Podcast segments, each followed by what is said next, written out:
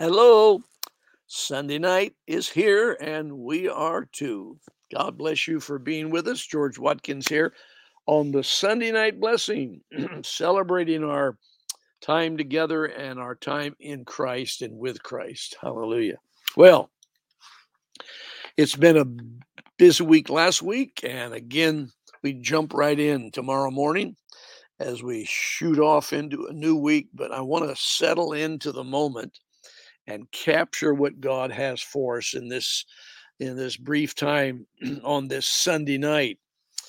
I know many of you have already been to the blessing on Sunday morning. You've no doubt had some fellowship, maybe a good fellowship around the dinner table, or perhaps you went to uh, an afternoon entertainment or pleasure of some kind, relaxation. But let's take a few moments and often many of you are tuned in later, so uh, we're selling, celebrating Sunday night. Why it may be a different time for you. Everything God gives us is in seed form. Now, I realize it's a simple statement, but it's a profound truth. So let's just talk about it for a bit. Before we do that, I want to welcome our new friends that tune in on occasion. God sends people by to be introduced to us, and thank you for coming. If you're new and haven't subscribed yet, hit that button there on YouTube and like us on Facebook. It's a great blessing to have that happen to us, and we'll be just full of joy to know you're being um, encouraged by the words that come forth. Now, this thought that God gave me last night on uh, seeds. Now, it's not a new subject. There's a lot of good teaching on seeds, but just a refresher course on what it means when it talks about the seed. Now, let's just take the uh, example of the of the of Christ. Christ was a seed planted in the womb or the or the uh, peoples of the earth, the womb, the spirits of the earth. He plant he was planted as a seed so that it would multiply and grow. The uh, the human reproduction system is godlike because we have the ability to do what God did, and that is reproduce. And it comes in a seed form, doesn't it? Well, all of the food products and all the agricultural things and all the trees that are around you, they come in seed form. It's interesting that much of our tree population has come from birds that eat seeds and fly to a you know across the valley or the mountain and then they release that seed in their droppings, bird droppings. And those seeds go down into the ground and produce a whole new forest or crop of, of some kind of fruit. Seeds reproduce, don't they? There's some powerful settings in the New Testament concerning reproduction. And uh, one of them, of course, is found in Mark 4. Mark 4 is uh, that great uh, illustration, and the farmer went forth to sow the seed. Now, Jesus always used current illustrations and no doubt drew them from the hillside, from the uh, from the culture of the city. If they were fishermen, they would be a fishing story or a fishing parable. If it was a farming community, he said the farmer went out to sow the seed. And immediately, these that were listening knew exactly what he, what he was meaning. There was going to be something that needed to be increased by putting it in the ground. Then it was in it, the, the illustration goes on that some fell beside different types of ground. But the overall picture is that when it got into the right ground, it reproduced multiplied times over. So, seeds and the transportation of seeds. It's interesting that they have found baskets or containers of seeds that were three or four thousand years old in the uh, in Egypt, you know, the pyramids and things like that. That when they planted those seeds, they grew. All of that time in a container form of some kind, where they didn't rot, but they were preserved.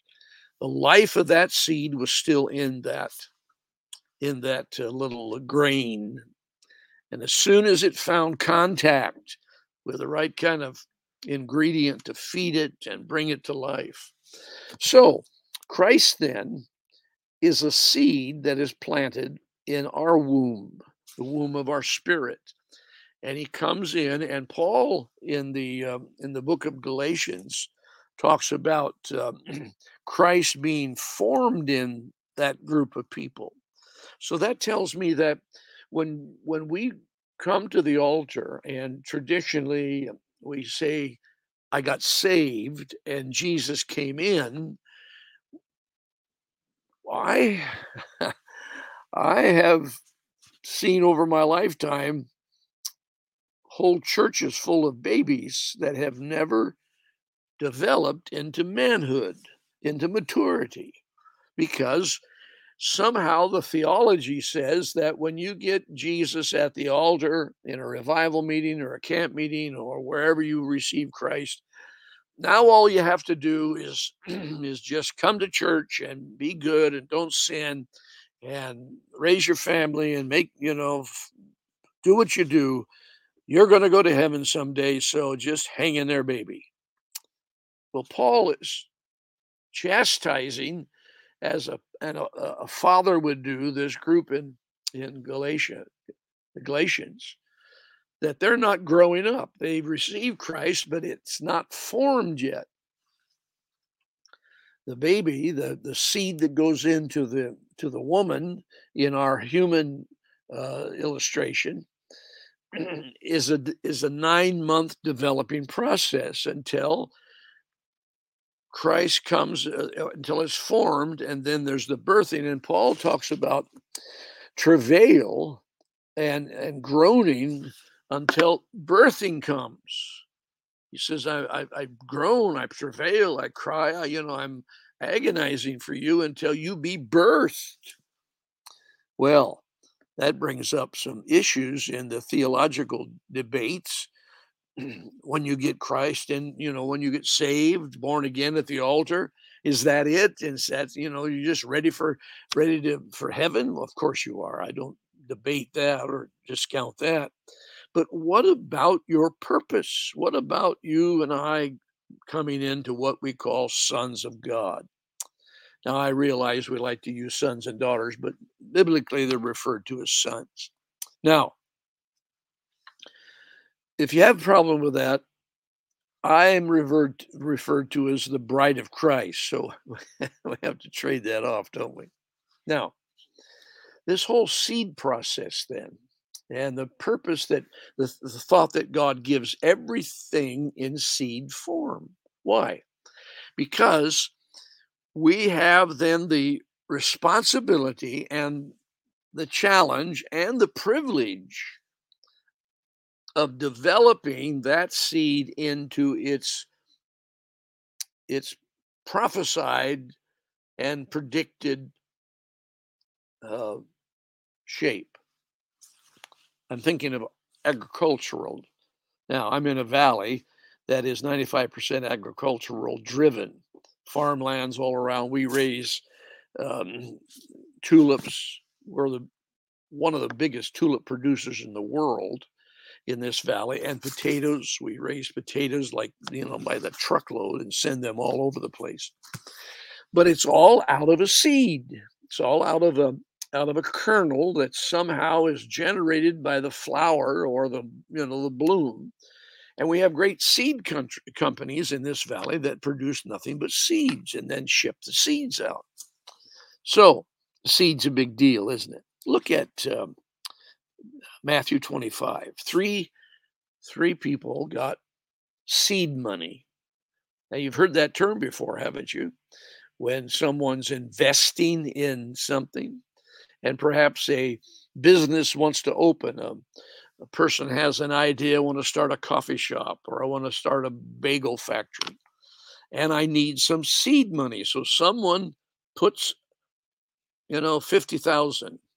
They call it seed money. Now, what does that mean? It means that that money is going to be put into the to the right equipment and the right positioning and the right advertising and it will do what a seed does it reproduces until it produces thousands and thousands and multiplied thousands of dollars in return. It's called seed money.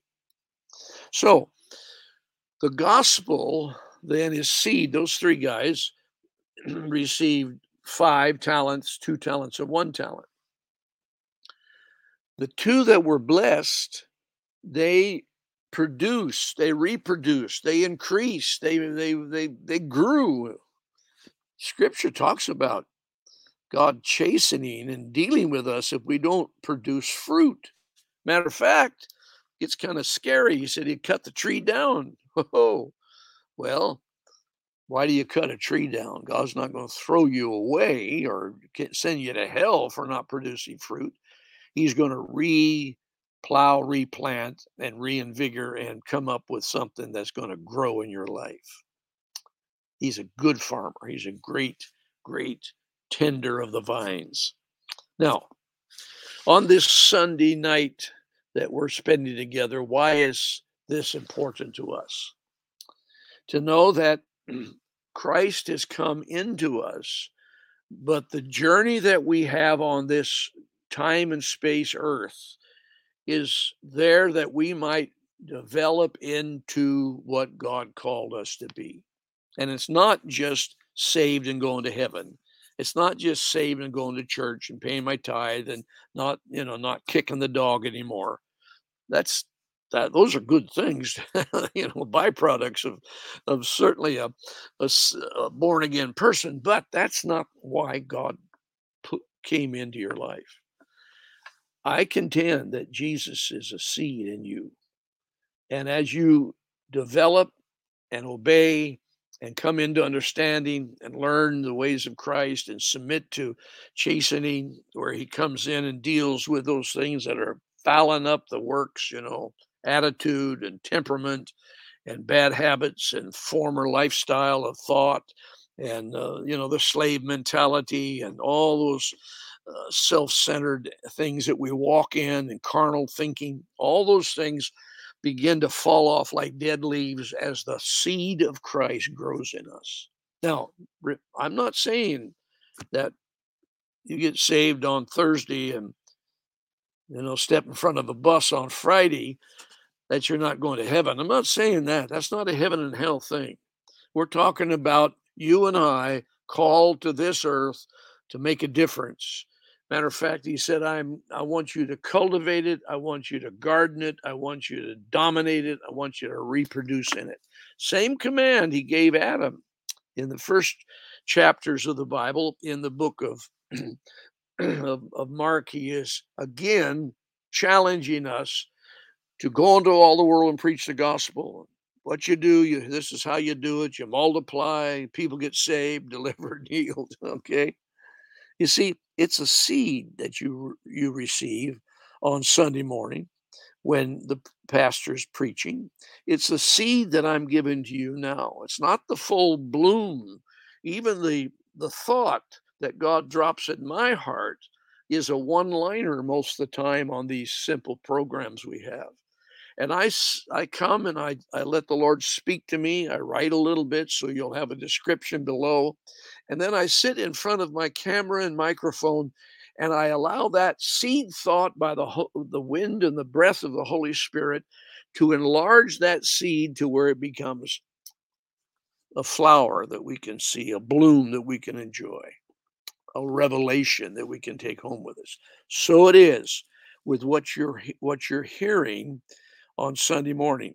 Or if you're the person preaching, God bless you. If you're the person preaching, what you're preaching is not what you've wrote down on those notes if you're if you're really anointed by the you know led by the holy spirit. Now i'm not saying if you use you know you read your notes you're not anointed. That's not the point.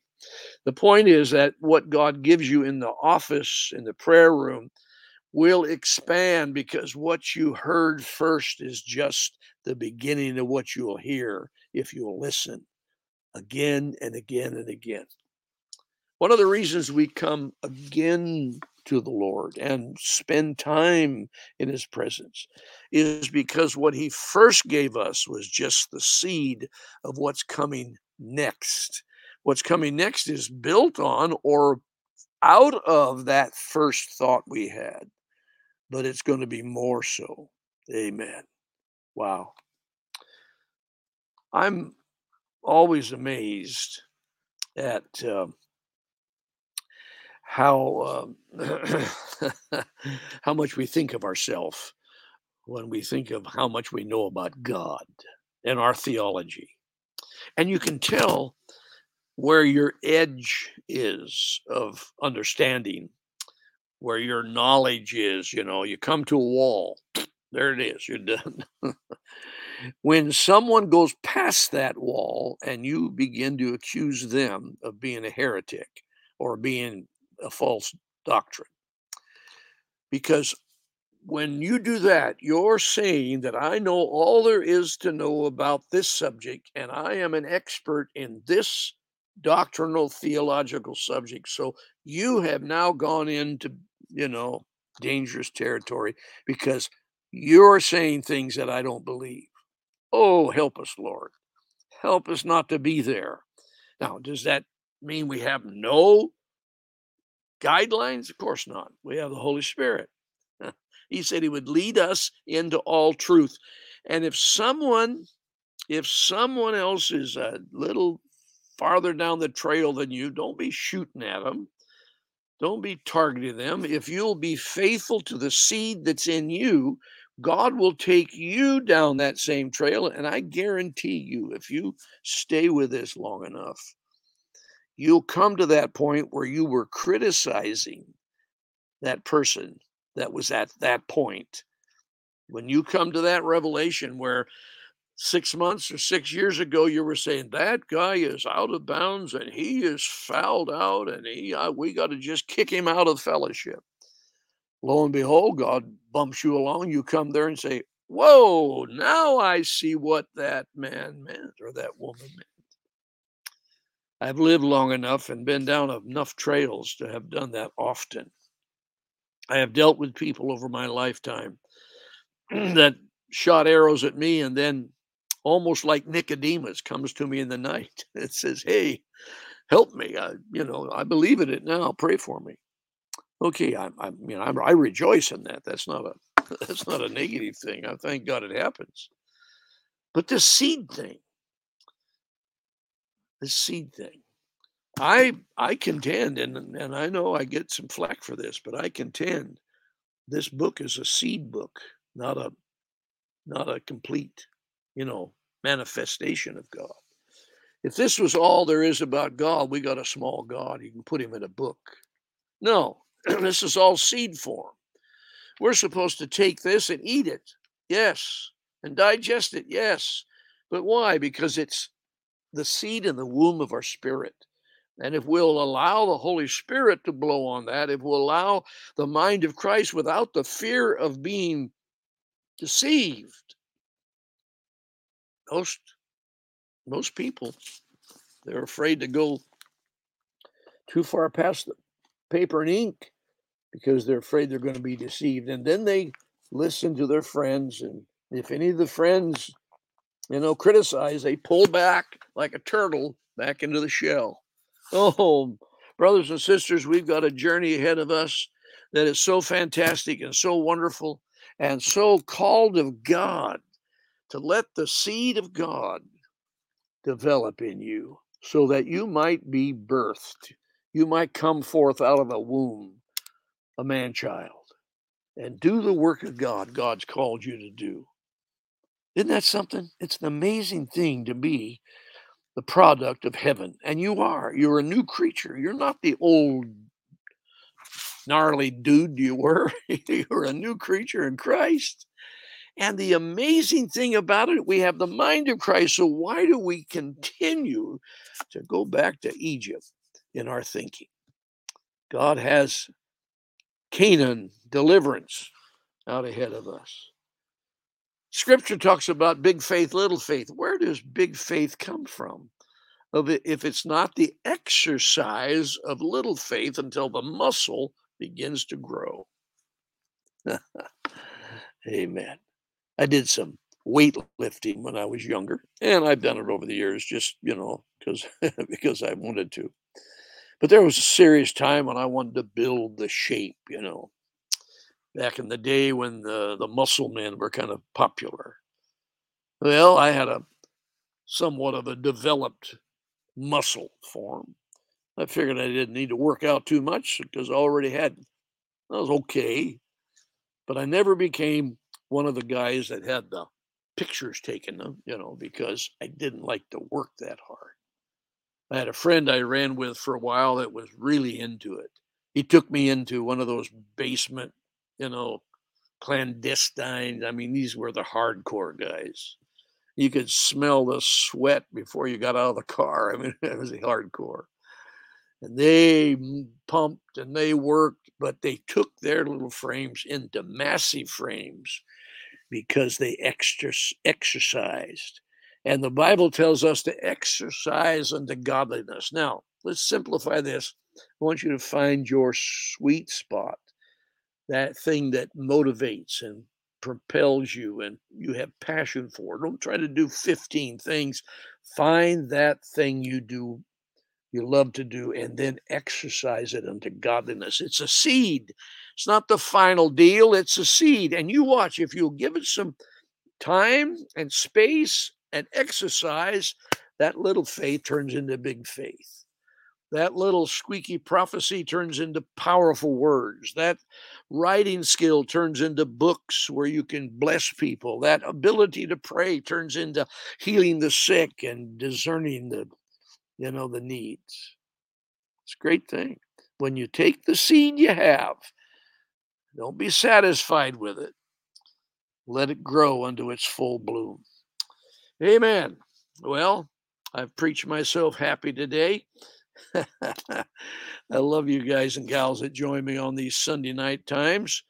A little different process, but I uh, I want to bless you back, bless your week as you enter into it. I pray for you, those I know by name and face. I pray for others. I pray by faith because I know you're there.